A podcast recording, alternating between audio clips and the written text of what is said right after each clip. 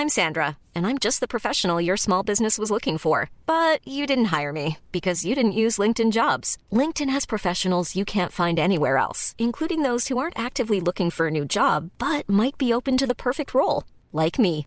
In a given month, over 70% of LinkedIn users don't visit other leading job sites. So if you're not looking on LinkedIn, you'll miss out on great candidates like Sandra. Start hiring professionals like a professional. Post your free job on linkedin.com/people today. When you're ready to pop the question, the last thing you want to do is second guess the ring. At Bluenile.com, you can design a one of a kind ring with the ease and convenience of shopping online. Choose your diamond and setting. When you find the one, you'll get it delivered right to your door. Go to Bluenile.com and use promo code LISTEN to get $50 off your purchase of $500 or more. That's code LISTEN at Bluenile.com for $50 off your purchase. Bluenile.com code LISTEN.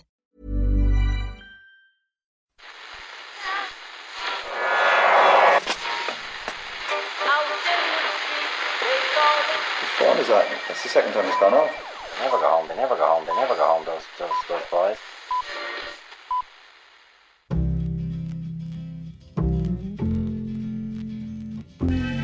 And I said, I want to win the league, but I want to win it better. You can understand that, can't you? Yes. Good lad. So he's almost like having a second captain in the team. Second captain, first captain, whatever. I know, I know. It's just a one off victory. This Irish team should be aspiring to create world records of their own rather than stopping other teams in their tracks and so on and so forth. But come on. It still feels pretty sweet to beat England on the last day of the Six Nations. Am I wrong, Murphy Ken?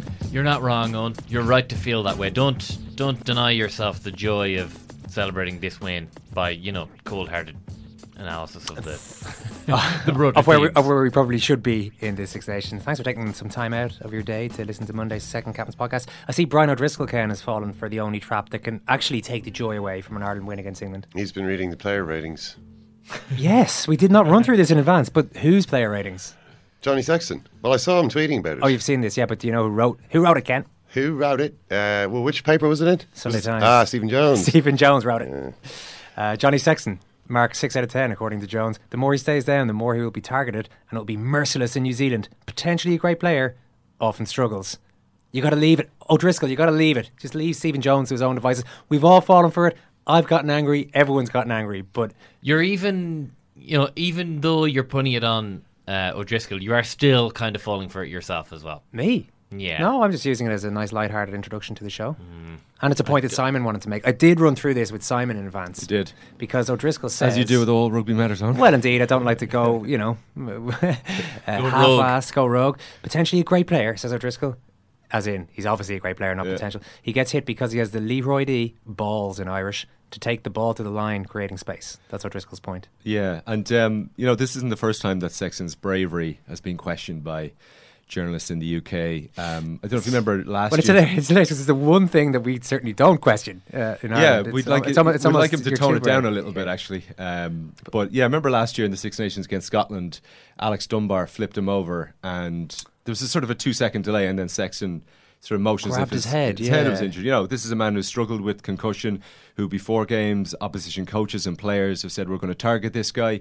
Um, you know, it's an open issue. It's something uh, he's had to speak about. He's actually had to clear the air about his own concussion issues. So he's a guy who gets targeted repeatedly, as, as, which is so obvious because he's such a key player.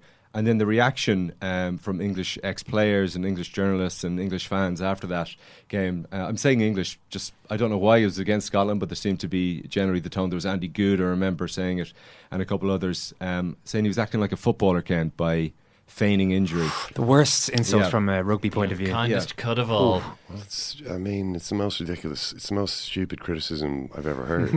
I mean, you, you could. all- I watch Sexton. It's it can be painful to watch at times what happens to him. You know, clearly being targeted by the other team. Uh, I mean, it was more evident. I thought against Wales. Uh, I mean, there was there was mo- there were mo- obviously he had to go off for a while against Wales. I mean, he was down on, on his knees for a while before that. Well, I think he just got injured against Wales, whereas against England, he, he was actually targeted more effectively by England, I think. He managed to leave himself open, and this is what O'Driscoll says. It's deliberate as well. By uh, Johnny Sexton's essentially deliberately taking on these hits by taking by holding the ball up to the last possible second, then releasing a player outside him, leaving that player in space and leaving Maro Itoje or whoever sp- trying to splatter into into Sexton. He knows this is going to happen, and it's uh, unfortunate that he.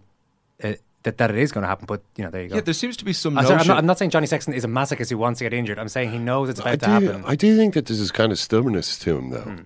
that that he i he doesn't want to, um, like you were saying, something you'd got, you'd like to almost see him protect himself a bit more, play play a slightly more conservative game when it came to, you know, physical contact. Do I really need to do that, given everything that's happened? And and it's like quite stubbornly he refuses to do that. Hmm. He's like, no, I'm gonna, I'm gonna keep, uh, I'm gonna keep doing that. I'm gonna keep doing what I've always done. You know, to to do otherwise would be to admit to a weakness. You know, and I think he, you know, I mean, I would, I would like to see. I, I hate seeing him get hit like that. You know, I mean, it's But I mean, I, I think it's odd though, because I mean, there are many things in rugby that uh, perhaps need to be explained to non-rugby people or people who come from a different sporting background. This is the most obvious thing in the world that if Sexton holds onto the ball and ensures that someone has to come and tackle him, then he's successfully uh, made space for someone else because the person tackling him can't tackle anyone else. It happens in Gaelic football all the time. You wait until the defender is committed, you pass the ball over his head. Same thing with playing a ball in behind a fullback in football. I mean, you know, it's so blatantly obvious that, that that's what he's trying to do. That this idea that uh, just because he's doing it and he gets injured as a result, that that's the reason to question his bravery. I mean, it's just so wrong-headed that it's. And the other element to this is that pointing out uh, illegal play on the opposition behalf is soft, is being soft in some way. Um, I mean, you can. It's like foot. It's exact same with footballers, Ken, in that guys are getting side down the whole time, and the odd time they may have to elaborate on their dive a bit. But they need to also point. You need to show referees, especially in rugby. Well, Rory Best had a long conversation with Wayne Barnes. A lot of people were talking, not Wayne Barnes. I'm getting mixed up in my referees over Garces, the yeah. weekend. Uh, so to make that precise point, well, it's my job to protect my players. That said, by the way, I don't think all of those you, it's, you tend to get hysterical watching it. Like there was nothing wrong with the Itoje hit for a start. I didn't think. I thought the Tom Wood one was particularly blatant, and I thought wasn't Wood who came off the Yeah, bench. yeah. I just kind of. That seemed a lot later than any of the other hits. was and the first thing he lot did less of a rap. It would just seem a little. Come on, you're getting away with that. But I, I am. I, I, I am aware that it can look like we've talked about the reputation that Irish people seem to have for whinging as rugby supporters. I don't think that's what we're doing here. Mm-hmm. It's just s- strange that uh, no, we. Have, I can't believe you're right, Murph. We have actually started resorting to taking on uh, Stephen Jones' point at face value. You're right. I fell for it through. It's the okay. It's okay. Owen. We all we all jumped on board I mean, as well. It's fine. You, t- you talk about football, though. I mean, the, the psychology in football, or at least, uh, I mean, if, you, if you're talking about pointing out or complaining about decisions that go against you, is, is, is absolutely to do that.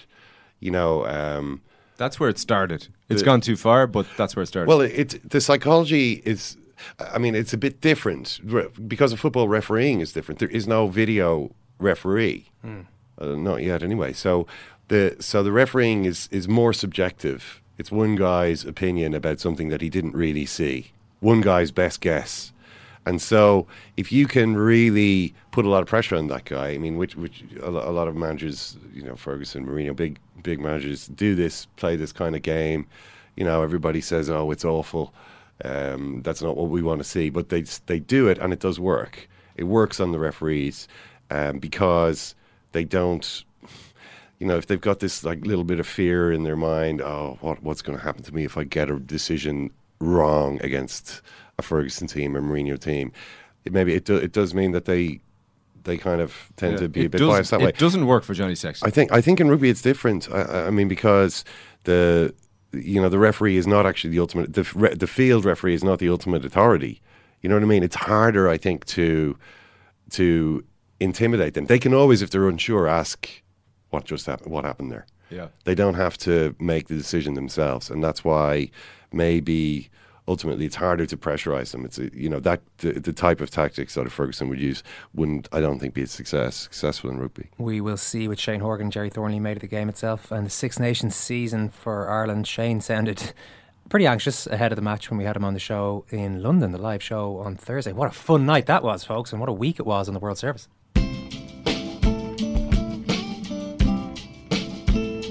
Everyone said that you know you'll never play in the Premier League, and someone after the playoff final showed me a picture of um, of me and Ian Holloway, the manager at the time. We were embracing at the time, and everyone said, "That's a real nice photo." And I remember exactly what I said to, to Ollie uh, uh, in that photograph. I grabbed him and I said in the air, and I said to him, "I said, next year, give me one game." So don't go and sign anyone. I said, I'll go and sign whoever you want. I said, but give me the first game of the year. Will you promise me that? And he said, I'll give it to you. Throw the baby out with the bathwater. You think we've moved Oh, too much away?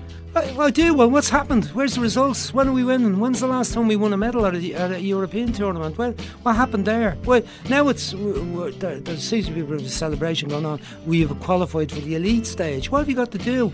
I mean, my rule in my head was come home with the medals, and that was in my head going come home with medals. How do we do it? There's been a hell of a lot of love for that episode of the Players' Chair with Brian Kerr, not only because Brian adorably called Richie Richard right through the interview, it was also Mostly that, but yeah, that was the, was the source of a lot of the love, but it was also a really great chat. You got a hint of it there with one of the most engaging people in Irish football. We got a tweet from Neil Sinnott saying, I thought the idea of Richie Sadlier's player's chair is to make sportsmen cry, not make Richie cry regarding his ex girlfriend. You'll have to listen to Richie's links for the particular uh, episode to find out what, what's going on there. And a big shout out to all our London World Service members. Hi, London World Service members. Hello and thank you, and we love you. They came to the show in Camden on Thursday night. You guys were and are amazing. Many of them ended up in the Dublin Castle as well, Owen. A place where, let's say, let's face it, we didn't expect to end up, but uh, turns out it was. Well, we were walking past on our way to the venue. We saw an Irish bar. Well, it was called the Dublin Castle. Presumed it was an Irish bar. Said, well, let's try and ensure we don't end up there at the end of the night. And uh, turns out all of our listeners said you should go to the Dublin Castle. We went and found out Amy Winehouse, the Pogues, oh, loads of other bands whose names I now can't remember Yeah, had big played there. venue over the years, apparently. Yeah, well, they showed us on. They showed us. We're not actually getting sponsored by the Dublin Castle here, by the way. No, I'm just- I'm just saying it was a it's- bloody good It sounds like one of Murph's plugs for God, plugs for a sponsor or something. Damien Murph's Delaney. plugs. Damien Delaney was also. Murph's uh, plugs doesn't sound great, does it? no. I'm trying to tell people how amazing Damien Delaney was. Yes. Yeah, more than one person remarked that there was a bit of the Roy Keane about him and his no bullshit outlook on his profession. So we got stuck into a lot of great stuff with uh, with Damien Delaney. Well worth a listen. Two pods from London and the Brian Kerr interview, all on the World Service waiting to go. We've a load of great stuff planned for this week as well around Ireland versus Wales for our members. So if you'd like to join up to hear all that, you can do it on secondcaptains.com. Michael Conlan put on a hell of a spectacle at Madison Square Garden on St Patrick's night. He went full Irish Apollo Creed, top hat and all.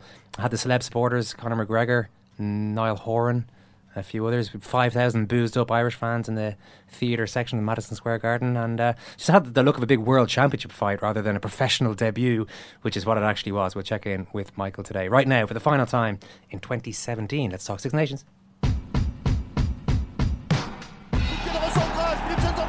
Now Fenwick, can he get the pass to JJ Williams? Surely a try for JJ.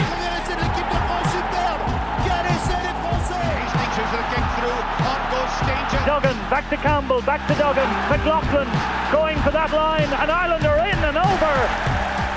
All right, let's get stuck into this now in a good bit more detail with Shane Horgan and Gerry Thornley, who's with us in the studio for the final time in Six Nations this year. Gerry, how are you? Um, that's a relief when you put it like that. Let's go. You don't enjoy this? Is this is the highlight of your Monday? Surely coming in here. oh, it is, yeah. talking rugby. Partic- and particularly when the Six Nations is over. Tell us the um, okay. How are you viewing this? A creditable Six Nations campaign in which Ireland finished second and once again beat the world's informed team, or a wasted competition that was there for the taking if we had any sort of consistency. A bit of both, but more of the former. Um, every team was inconsistent to a degree. Um, I did think coming into this tournament that it would be the most competitive Six Nations we'd ever known. All the form lines from November suggest as much. Even Italy beat South Africa. France won an upward curve, could have beaten Australia and New Zealand, both one score games. Ireland beat the All Blacks, beat Australia, pushed the All Blacks again a second time. England maintained their winning sequence. Wales had three wins out of four, and I think Scotland had three out of three, didn't they? Beat Argentina and South Africa. So all the form guide was there to suggest that France and Italy won an upward curve. Wales, Ireland, and England very much so were still where they were at, if not better. So it was going to be ferociously competitive, and it's it's proven thus. Um, like I was saying to you just before we went on air, but for Elliot Daly's 78th minute try in Cardiff, the five contenders for the title would each have beaten each other at home. Mm. And under the old point system, there would have been um, a five-way tie in six points. The first time that's happened since 1973 when there were 10 home wins out of 10. So basically, in the last two years, apart from Rome, it's very hard to get away wins. I remember Shane and Ronan talking about this on television after the Welsh game, I think it was. They're just hard to come by. And ultimately, Ireland did unto England what um, Wales did unto Ireland and what Wales very nearly did unto England. Home, uh, you get a home, you get a try at home, and more previous form goes out the window, as what happened when George North scored, as what happened when Ian Henderson scored, and it's just there were various moments in the game where the crowd definitely helped Ireland over the line, most notably when the English got their maul going in the second half and trimmed the lead down to 10 6. And uh, the, the, English crowd started singing Swing Low, Sweet Chariot, and it was booed down. And then the Irish crowd responded with a really raucous rendition of the Fields of Athenry. And at that juncture, it needed something to happen on the pitch. And Johnny Sexton, who I thought was absolutely outstanding on the day, uh, gave the nod to um, Robbie Henshaw, and they held up was it James Haskell in the tackle for the turnover scrum with help from Sean O'Brien, as the same trio had done in the first half and Owen Farrell. And there were little seismic shifts like that often go with the home team, and then you get an away team that just spills the ball. All the precision they had against Scotland, they were you know you think of Mike Brown beginning and ending the game with not drop balls, Courtney Lawes dropping the ball, Anthony Watson dropping the ball. England weren't quite right, so I think in the end, Ireland deserved to finish second in a very competitive table by dint of beating England, being the only team to do so. But of course, regrets they'll have a few. Wales, the Robbie Henshaw joined them all, which is a bit unfair in Robbie Henshaw, given it was his kick that put Ireland there in the first place, and he played so well that day.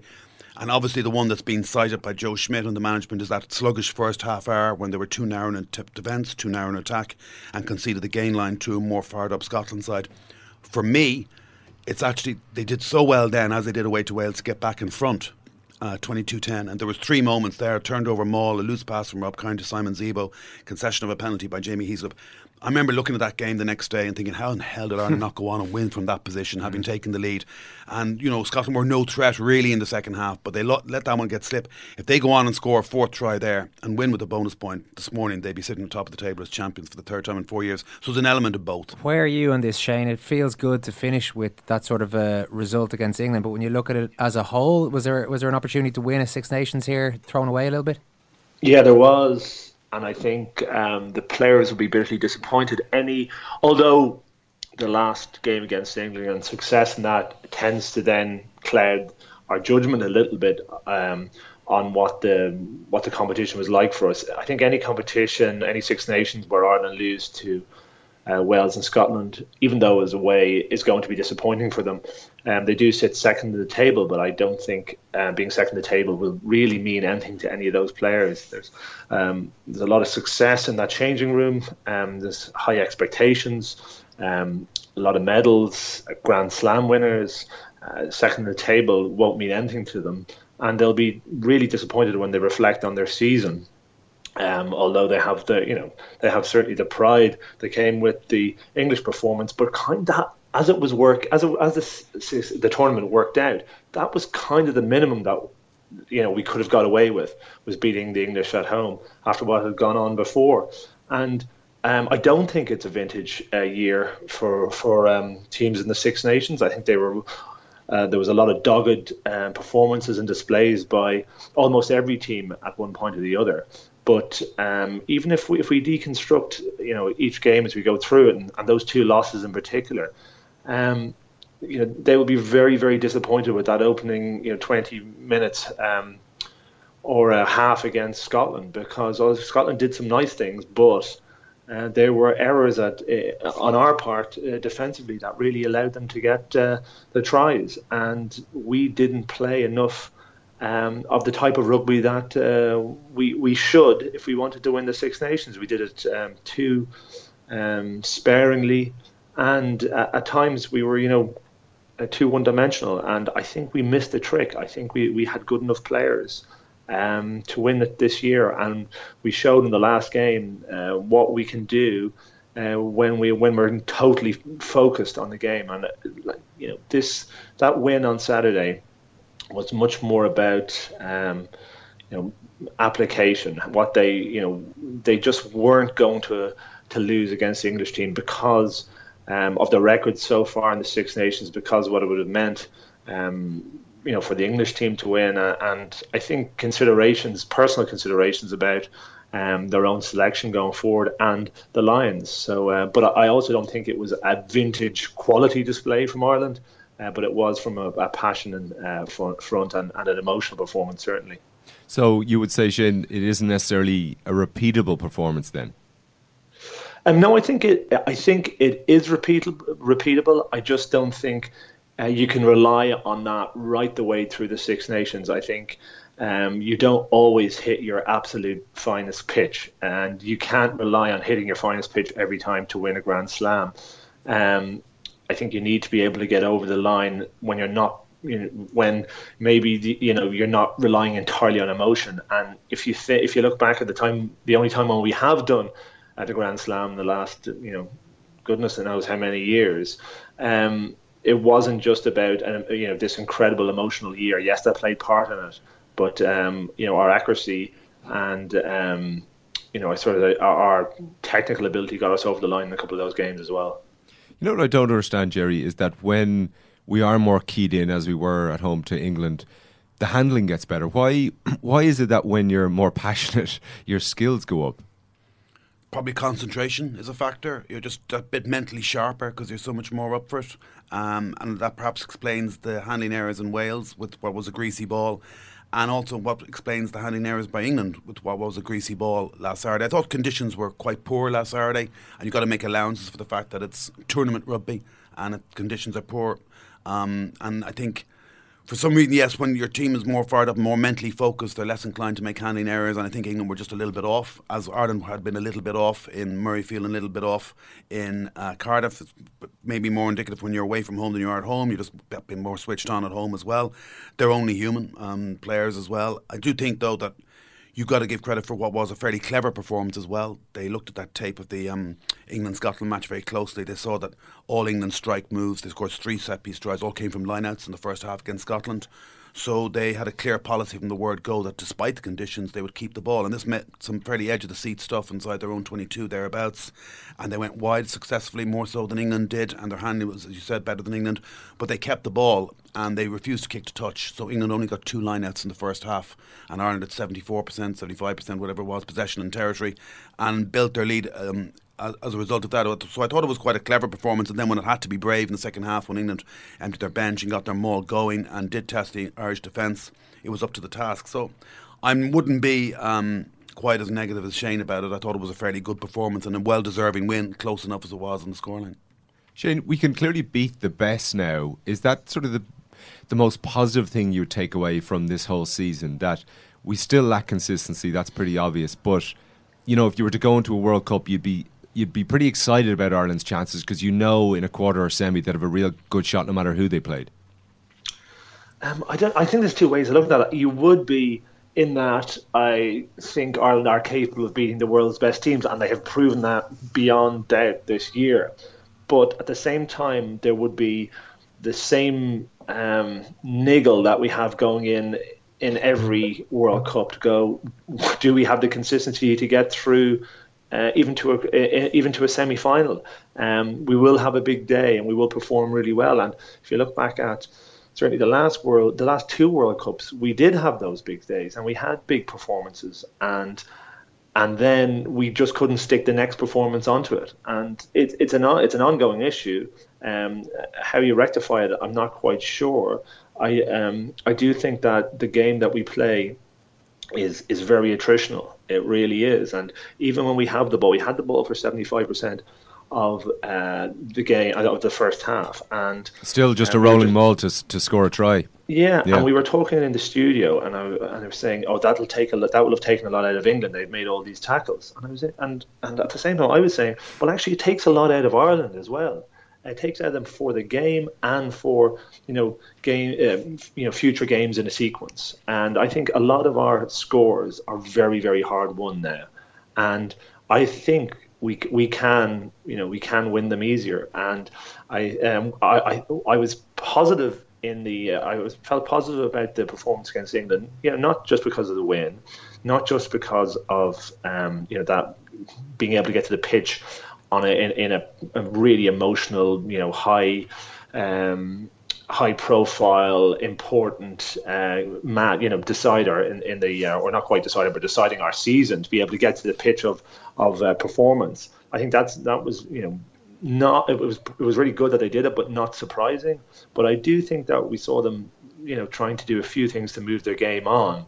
I just think they really need to hammer hammer that home and make that be the key focus because I thought we saw a lot more uh, plays off second receiver, which I think has been a key um, you know issue for us. I'm not saying second receiver as always a 12. I think there was you know forwards were acting as that link before. Thought um, 13 has just escaped my um, recollection. Yeah, Ring, yeah, sorry, Ringrose. Uh, a lot more coming off him. I thought he looked very exciting, um, and I think um, you know the fact that we had moved our game on a little bit like that, you know, is it proves to me that we can do it and. Um, but at the same time, there's still the thing that nags away at me when we were having one out runners. Not so much one out runners because we can. You know, that's a, that, that that's that is a just a fact of modern life in the rugby game in, in modern rugby. But the fact that our runners, one out runners, when they were stationary and they were just st- when they were standing still getting the ball, it's a really bad play. But when we actually move on to the ball, we get some forward momentum. Uh, from our from our one out runners, you know they make yards, and that means our second one out runner can make some yards as well. So I do think that remains and has to be addressed. Well, one other way, I suppose, of moving things on and dealing with maybe the attrition that, that's going to happen in these games is developing some of these less experienced players, Gerry. It's kind of crazy when you're looking at the team that was out there for the last 10, 15 minutes. Yes. Dan Leavy, Luke McGrath, Andrew Conway, Kieran Marmion was bonkers, really, and none of them would have been there but for injuries. Realistically, uh, this is something that gets thrown at Joe Schmidt. Maybe the more pertinent one this time was Peter O'Mahony, who obviously is a Munster captain and a, mm-hmm. and a great player. Uh, the only reason he was in there was because Jamie Heaslip had uh, picked up a knock. A knock. Uh, is is Schmidt ever going to?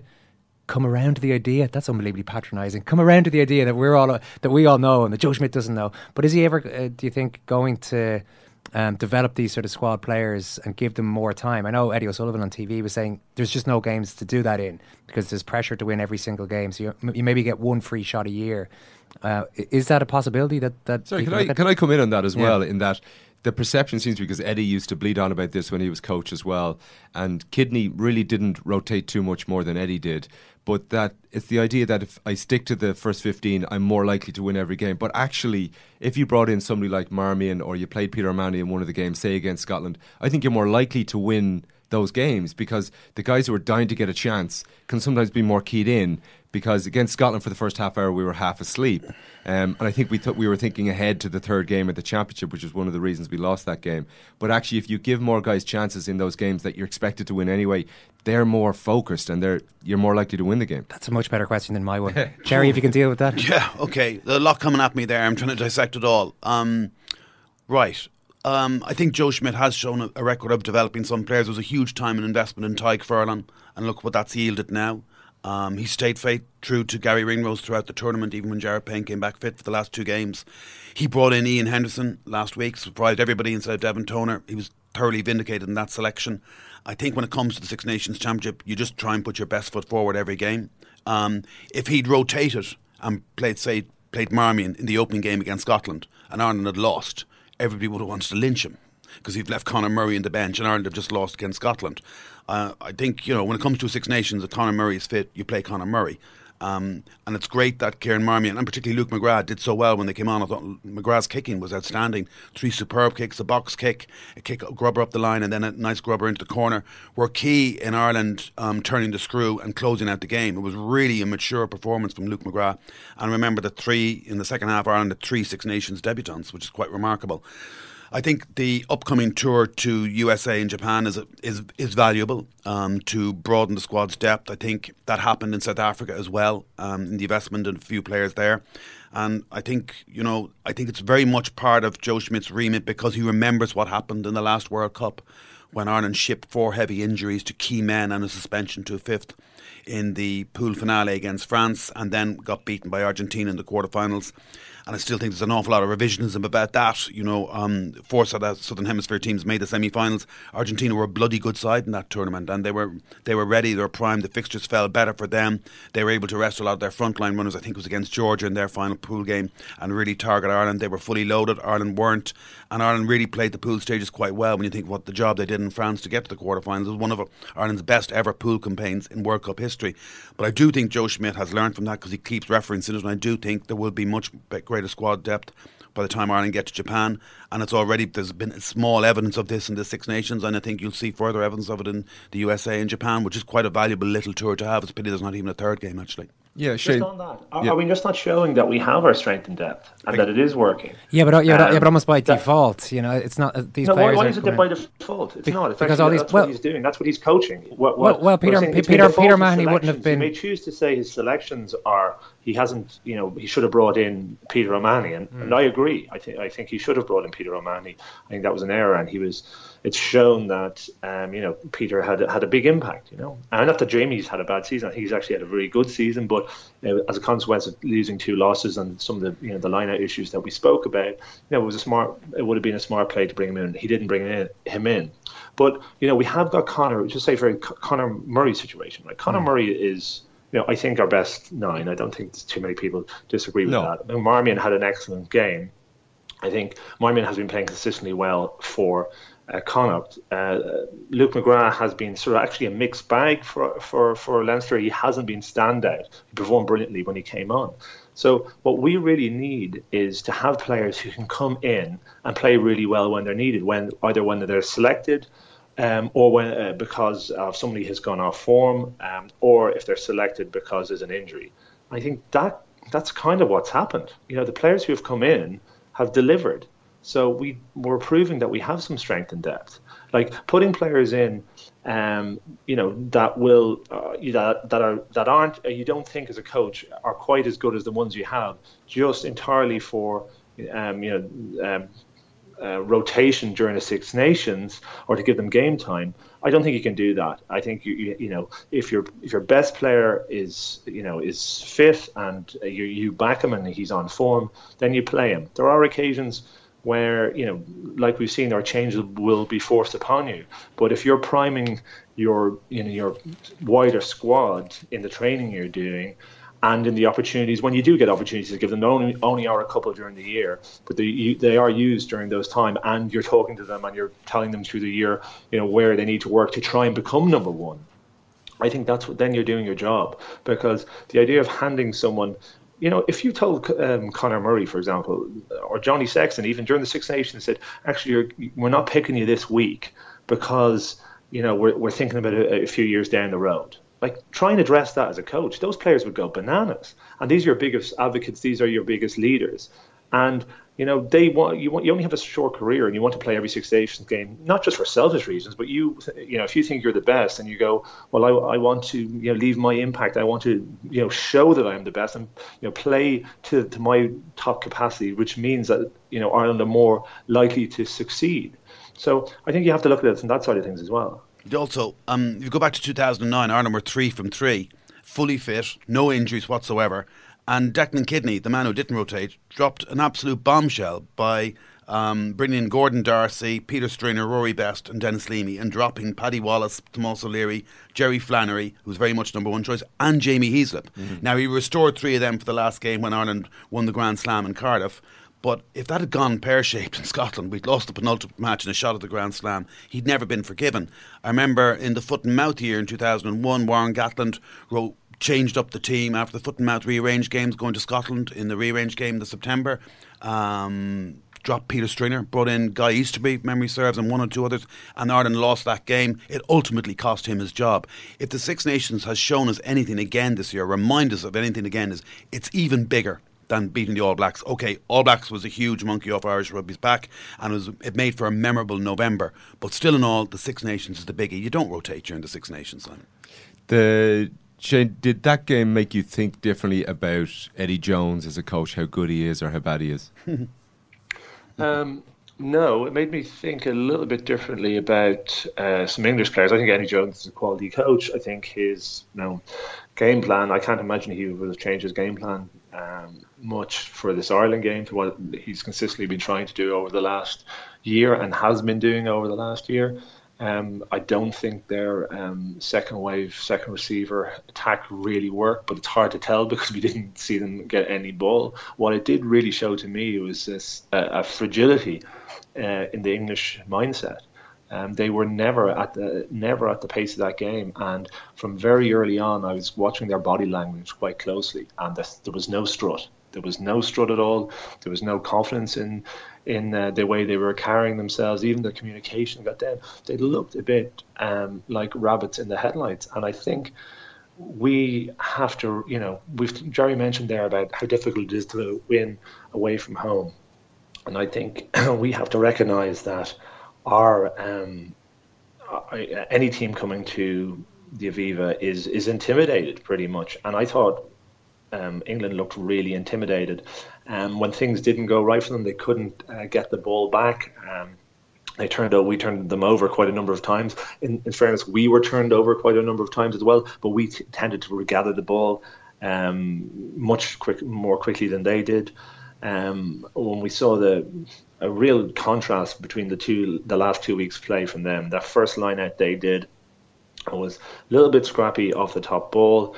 The um, scrum half took the ball a little bit inside shoulder, passed the ball to the fly half a little bit inside shoulder. The actual ball went out to the 13 channel. It went on the deck and it all looked a bit scrappy. Whereas the week before, it was prime off the off the top ball, right off the back, at the very height of the um, jumpers jump, ball in front to nine, ball in front to ten, ball in front to twelve, and they ended up scoring a, a try from it. Sorry, thirteen, and uh, um, scored a try from it.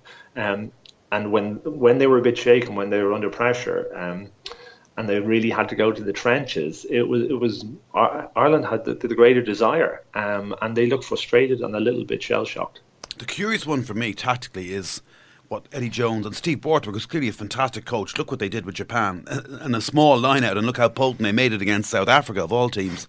Is that they didn't, despite having three locks in their pack, I can't remember them once competing in the air against the Irish line out which I found extraordinary. Whereas or, Ireland did compete very or, successfully, or defending it particularly well when yeah, it came to deck. Yeah, it's it's, it's one thing saying okay, we'll just defend it on the ground, but they didn't really defend it on the ground. No, and they well didn't. Go, teams, and they didn't go to the air once to yeah. compete. Whereas Ireland did very successfully, most tellingly in the 73rd minute when Peter O'Mahony stole that line out. But on other occasions as well, Ireland lo- lo- contested the ball and made it just that bit scrappier for England to work off. And the other thing as well, of course, that Ireland did was their line speed and defence was excellent as well. So it kind of cut off the the um, that second receiver option for England a good few times. At the end of the sorry, Sam, you wanted to come in there? No, just. Uh, I was going to make a point that with O'Mahony's performance, he was brilliant on the day, obviously, mm. um, but it just made a little bit of a mockery of mental preparation and you know being keyed up for the week. Um, but also maybe the bigger point that uh, video analysis has such a huge influence, and that was a clear illustration of it. That England couldn't react; they were so prepared to not face Peter O'Mahony essentially in the line out, and then when he did play, they couldn't think on their feet. They couldn't react. They were going with the coach's yeah, play. It, it, was that their tactic all along, or did they suddenly decide at the last minute to change their tactics and not compete just because O'Mahony was in the team? I find that hard to believe that they would have changed their tactics a few minutes before kick-off on the basis of a, of a changed selection in the Irish team. It looked like a preordained plan not to compete in the air. Ireland throw to the tail when O'Mahony's not there as well. Plenty of times they throw to C- Jamie yeah, Heaslip or CJ Stand or Sean O'Brien. I just thought mm. when he was stealing their ball in particular, though, mm. it was catching them by surprise. They couldn't react to the fact that he was at two. Mm. Yes, true. Mm. And uh, yeah, I do think that's an interesting point that Jerry makes there. Like, there's a lot. There's been a lot of talk about um, O'Mahony and um, you know being the third line out option. Yeah, yeah, yeah, how important he is to the, mm. the, the line out. That's you know it's that's almost like saying that you know Ireland don't have don't use anybody else as a third jumper. They always do. Yeah. Um, I think O'Mahony has a, like an edge on, on, on Jamie Heaslip and Sean O'Brien in the line out, and his defensive line out as well work is, is incredible. But it doesn't mean that Ireland are down to two line out options, uh, options when they have only the, uh, they only the two second rows. That's just not the case. But uh, I do think Jerry, that maybe uh, England perhaps overthought the Irish line out a little bit too much. Um, they would have seen. Uh, that the um, the Welsh and I know I was doing I did an event the week of the Welsh game with uh, Rob Howley, and you know he really flagged out, flagged up uh, how important the Ireland line out and in particular the Ireland uh, rolling maul has been to them in the last uh, two years. You know, they've had huge success. Mm-hmm. um, a lot of tries. And I was, I just wonder if he thought, well, okay, if we stay in the ground, if we can stop this rolling maul, I don't know how else they're going to score against us. Mm, Um, yeah. And actually, for that try, they, I think they stayed on the ground. If I remember, They did, Um, yeah. and and it was appallingly defended. Mm. You know, it was a nice slip move from Ireland. They slipped it out. They sheared really well. Henderson used great strength to get over the line, but you know, it it uh, it w- if you have all your players on the ground and you're deciding we're not going up against it, that has to stop. It really should have. And it, it's funny. It was actually not. Wales's uh, ability on the ground that messed up the Irish line out. It was throwing up uh, Alun Wyn Jones for that line out, you know, Mhm. at two very early on in the game when Ireland went for the corner. Uh, he he nicked it, you know, high high enough risk, but also it put a screw in the Irish mind as well. And both, you know, both Rory in conjunction with the jumpers were look never looked happy after that. Well- Whereas, Yeah. you know, their- the line at this time functioned very well. Speaking of Rob Howley, your your new buddy Shane, he wasn't too happy after the game at the weekend, Would you blame him? questioning the integrity of our game. After you, you would, uh, you, do you think he has a point? Uh, it was, his- it was his- dark practice. His the way problem Ra- was that Atonio was taken out of the front row to bring Slimani on, Completely. on the pretext that it was a head injury assessment. Yeah, and it, it was just uh, Atonio was asked by Wayne Barnes, "Are you okay?" And he says he's fine. He'd already sent the doctor away and said he was okay. to Although play. players always say that, though. Yeah, but then it looked like he was persuaded to come off, didn't it? Uh, it look. We'll never know for sure, maybe, but it looked it looked a case of dark arts for sure. It looked suspicious. I just sort of felt watching it. Wales could have had about 14 yellow cards in the, in the last in injury. Barnes kept warning. It seemed like Barnes was a bit rattled, but there were a lot Mm. of weird things going on. He was a bit unlucky in certain cases.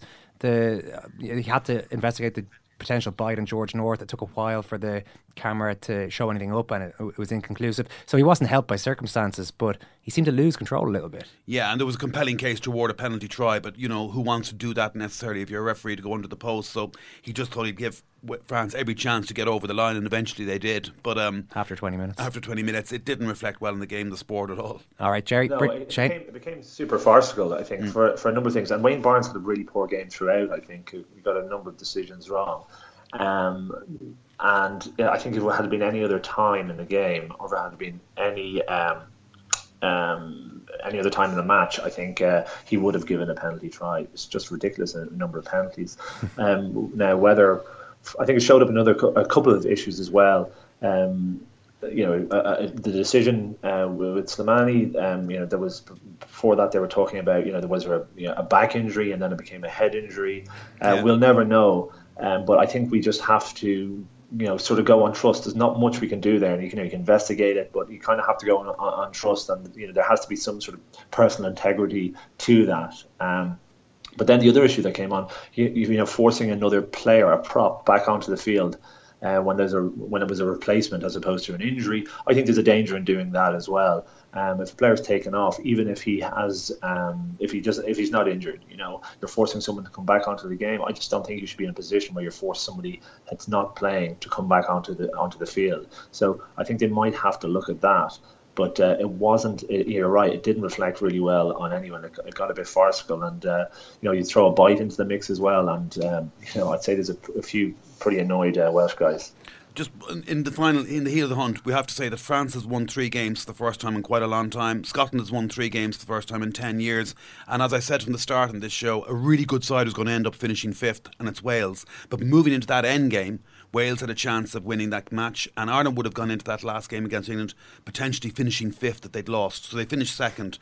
I may only be optics, but I still think it's very important that Ireland finish second rather than fifth and retain the top four ranking, and that feeds into the provinces in two weeks' time. And lastly, England are not a bad side just because they lost one match. You learn more from your defeats than your wins, and I'd say after 18 wins, Eddie Jones will learn more from that defeat than So anything we else. can extrapolate absolutely nothing from the Six Nations. well, fine margins, fine margins, fine margins. Brilliant. Jerry, thanks so much. Shane, thanks for everything during the Six Nations. Cheers. Thanks for million, guys.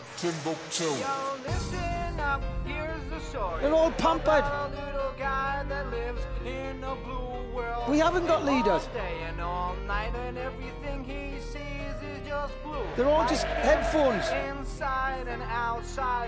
They don't communicate. You can't get anything out of them. That's why we're no good. They're all just headphones. They don't communicate on the pitch. They don't communicate off the pitch. They're all pampered. Oh, we're getting ready for Russia. Good luck. And then after that, we'll be building a team for Timbuktu. Timbuktu. How have England reacted to that equaliser? Perfectly. Um, no panic, calm straight down, continue dominating the game, playing and staying in Iceland's halves. It's been a perfect response. You'd think that no problem. England after four minutes.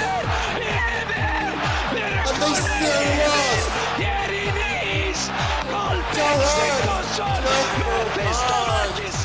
Maggie Thatcher, your guys took a hell of a beating. Maggie Thatcher, you boys took a hell of a beating. The only thing that they have got is the big boy up front, Sigurdsson, who really, Sigthorsson. Oh my oh, word. Oh. Tell us, talk us through that, Steve. I think we know what's happened. Oh, but talk just us saying. through it. Sigthorsson. you can- just cannot. Really good stuff from Shane and Jerry in the last couple of months on the podcast. Although I noticed one topic we never brought up with them, not once during the tournament, if I remember correctly the Lions team. It's almost as though we feel the Lions is an overhyped relic of a bygone era in rugby. I don't know. Forget about the squad, Murph. Give me the test team. Give me the, Oh yeah, sorry, no, I, I don't know if you know if you saw this this morning. No, the, Uh, the Murph Lions test team No, the Lions have named the team for the third test. for the third test. No, I missed Yeah, that yeah, news. no, that's just that we've been talking about it for four years, and now this is the team that's going to play New Zealand for the game that decides the whole thing. I, you Right, didn't see no, this? no, I missed that, So yeah. fullback is Liam Williams. So sorry, it's one all after the first two tests. One hour, so this is the team that's going to win or lose the Lions for uh, Britain and Ireland.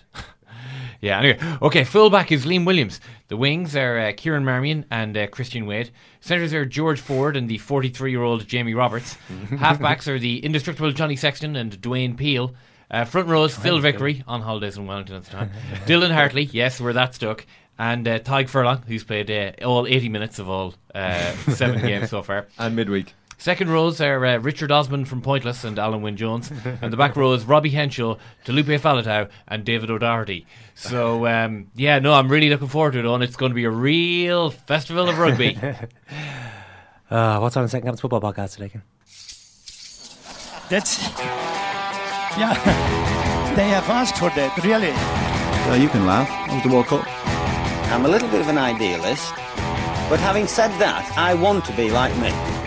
you don't know what you're talking about. What did you know? I managed to stay alive for All right, 16 and a half lads, we're going to years, leave it there. I'd say it to your face, and I'll say it to you now. Come down Swansfield and we'll see them, won't we? What you doing down here, you shawny man?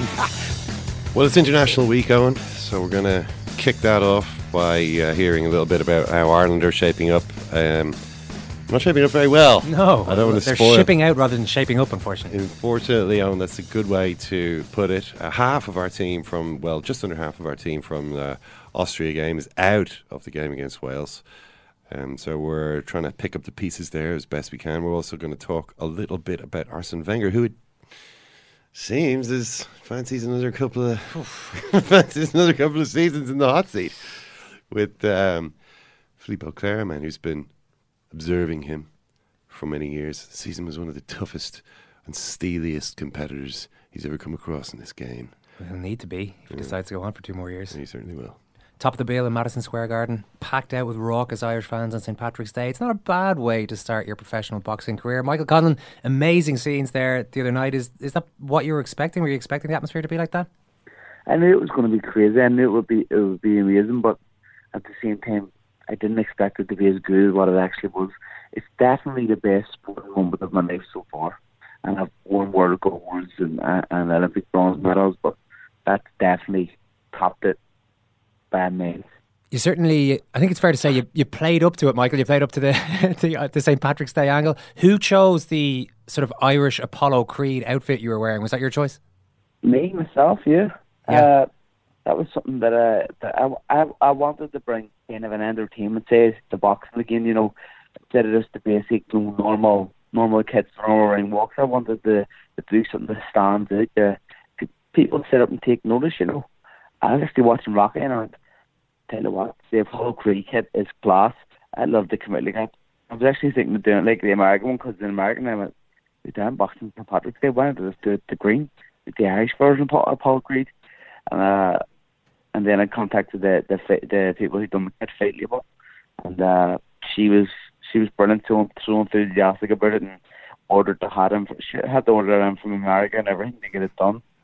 uh, and and then like obviously do all the designs on because it was just a plain hat, and she just sparkled it all up. So you know, uh, I think uh, it was it was it was a it was a good move.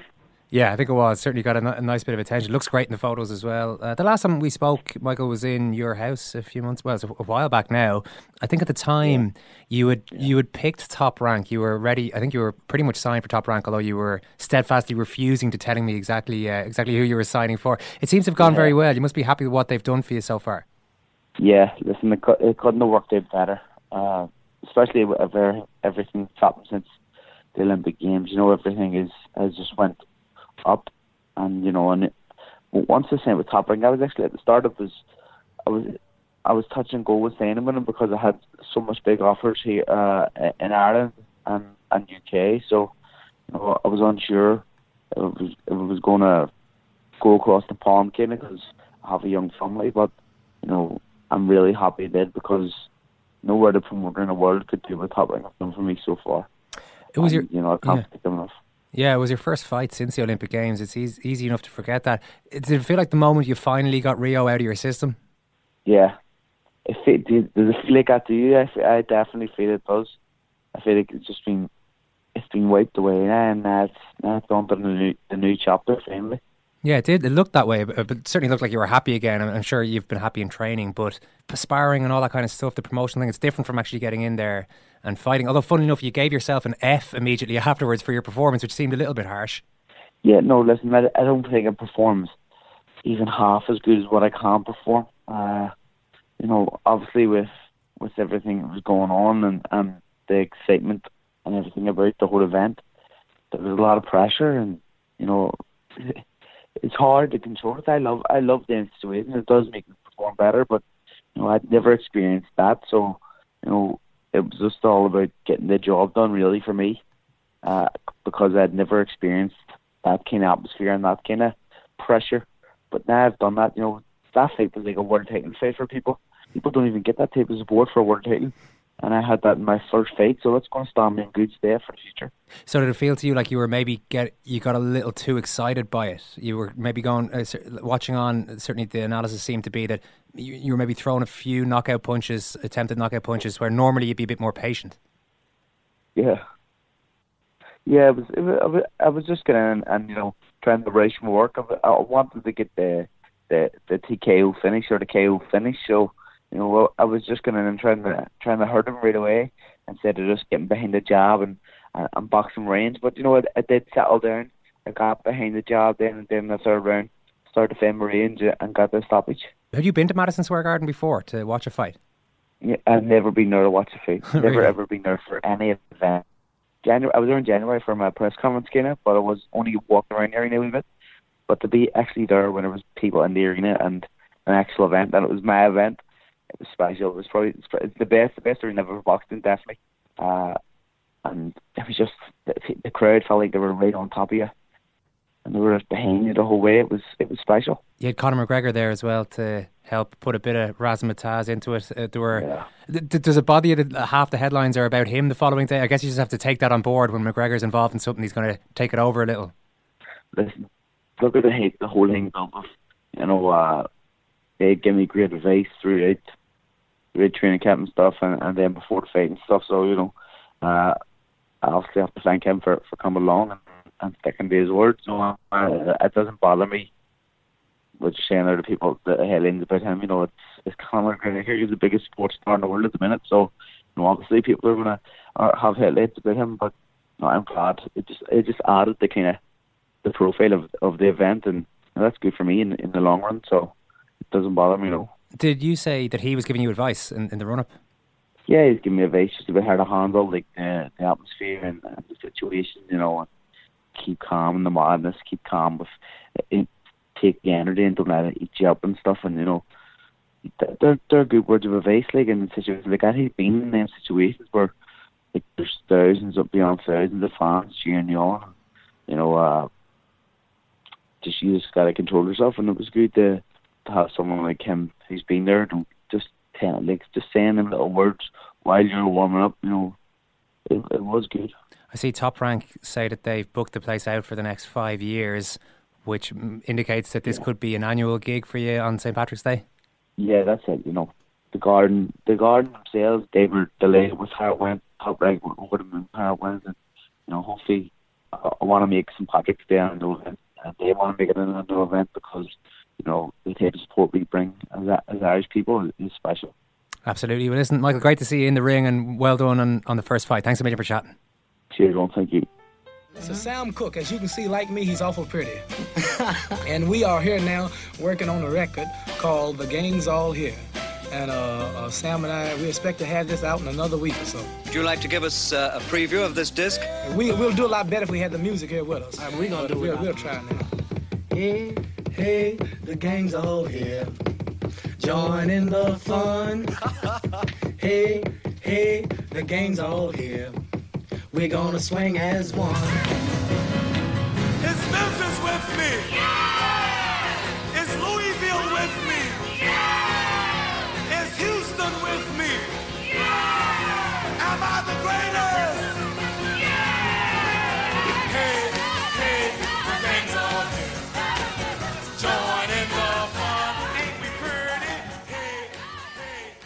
The headlines around Conor McGregor that I was talking about there mainly centred around his tirade aimed at the boxing journalists. So he sees, I think it was Dan Rafael, ESPN, is Dan Rafael? Anyway, one of the main boxing writers, and he and he suddenly starts laying into him in a in a mock angry Conor McGregor mode.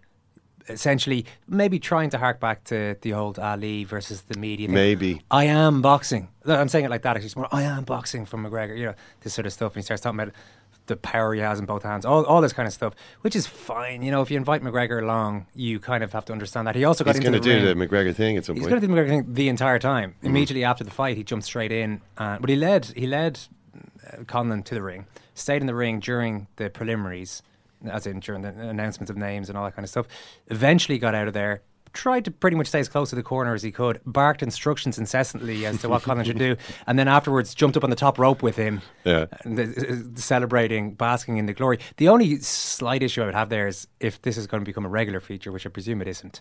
I don't know if there's any need for the tactical instructions. They've already got Manny Robles, the trainer, and Matthew Macklin, which I would argue is plenty. That's plenty of big personalities in that corner. You don't really need tactical instructions from McGregor. Yeah, but you know, he he reminds me a little bit when he's watching the fight of Tony Pulis. Uh, did you see Tony Pulis heading the ball in against Arsenal when the ball the ball came across and Tony Pulis headed it uh, as as in fact it was Dawson wasn't it uh, heading the ball and um, he, and that's what McGregor reminds me of. It's like he I've seen him. The, the, obviously, he, there's cameras trained on him at, all times, and when he's uh, watching fights, he's constantly like. I mean, he's he, he he can't sit down when he's watching one. He's constantly seems to be uh, dodging and uh, ducking and throwing punches himself. Yeah, I, I honestly don't think he can really help himself. I mean, clearly he he obviously he also he's he he's been seeking attention for so long that he knows no other mode of existence. Well, he also got into an altercation with uh, a light heavyweight whose name escapes me now. Apparently, the boxer tried to tap McGregor on the shoulder and say, "Hi, pleased to meet you, Conor. I'm such and such light heavyweight world champion." and McGregor was like, "Piss off there, mate." Well- he didn't actually say that. He just wasn't exa- wasn't turning around to engage in conversation, and that became a bit of a standoff as well. Well, no one knows knows who you are. Yeah, he- that's basically. I don't care what you've won. He, No one uh, knows your name. He's sovereign over his own personal space. You know, I mean, he's you, if you try and come in there without a permit, um, um, you might uh, you Extreme might end up regretting vetting will occur. Andy Lee was back in action over the weekend as well after 15 months out, and he had a unanimous points win. So, looking forward to chatting to Andy on the show tomorrow. We'll talk to Andy, I think, as part of Tuesday's daily edition of the Second Captain's World Service podcast. Thanks very much for listening to this one. We'll also have loads of Ireland Wales build up in the next few days. We've got a football podcast out there for everybody today, and that's going to feature well the beginning of our build up to Ireland Wales amongst amongst other items. Thanks, Murph. Thanks, Ken. Thanks, Thanks, Owen. Owen. Thanks very Ken. much for listening. Hope you enjoyed the show. Bye.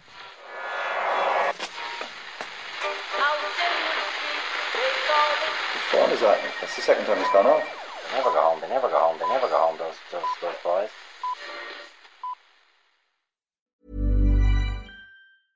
Hey, it's Paige DeSorbo from Giggly Squad. High quality fashion without the price tag. Say hello to Quince. I'm snagging high-end essentials like cozy cashmere sweaters, sleek leather jackets, fine jewelry, and so much more. With Quince being 50 to 80% less than similar brands. And they partner with factories that prioritize safe, ethical, and responsible manufacturing. I love that. Luxury quality within reach. Go to quince.com slash style to get free shipping and 365 day returns on your next order. Quince.com slash style. Mom deserves the best, and there's no better place to shop for Mother's Day than Whole Foods Market. They're your destination for unbeatable savings, from premium gifts to show-stopping flowers and irresistible desserts. Start by saving 33% with Prime on all body care and candles. Then get a 15-stem bunch of tulips for just $9.99 each with Prime. Round out Mom's menu with festive rosé, irresistible berry chantilly cake, and more special treats. Come celebrate Mother's Day at Whole Foods Market.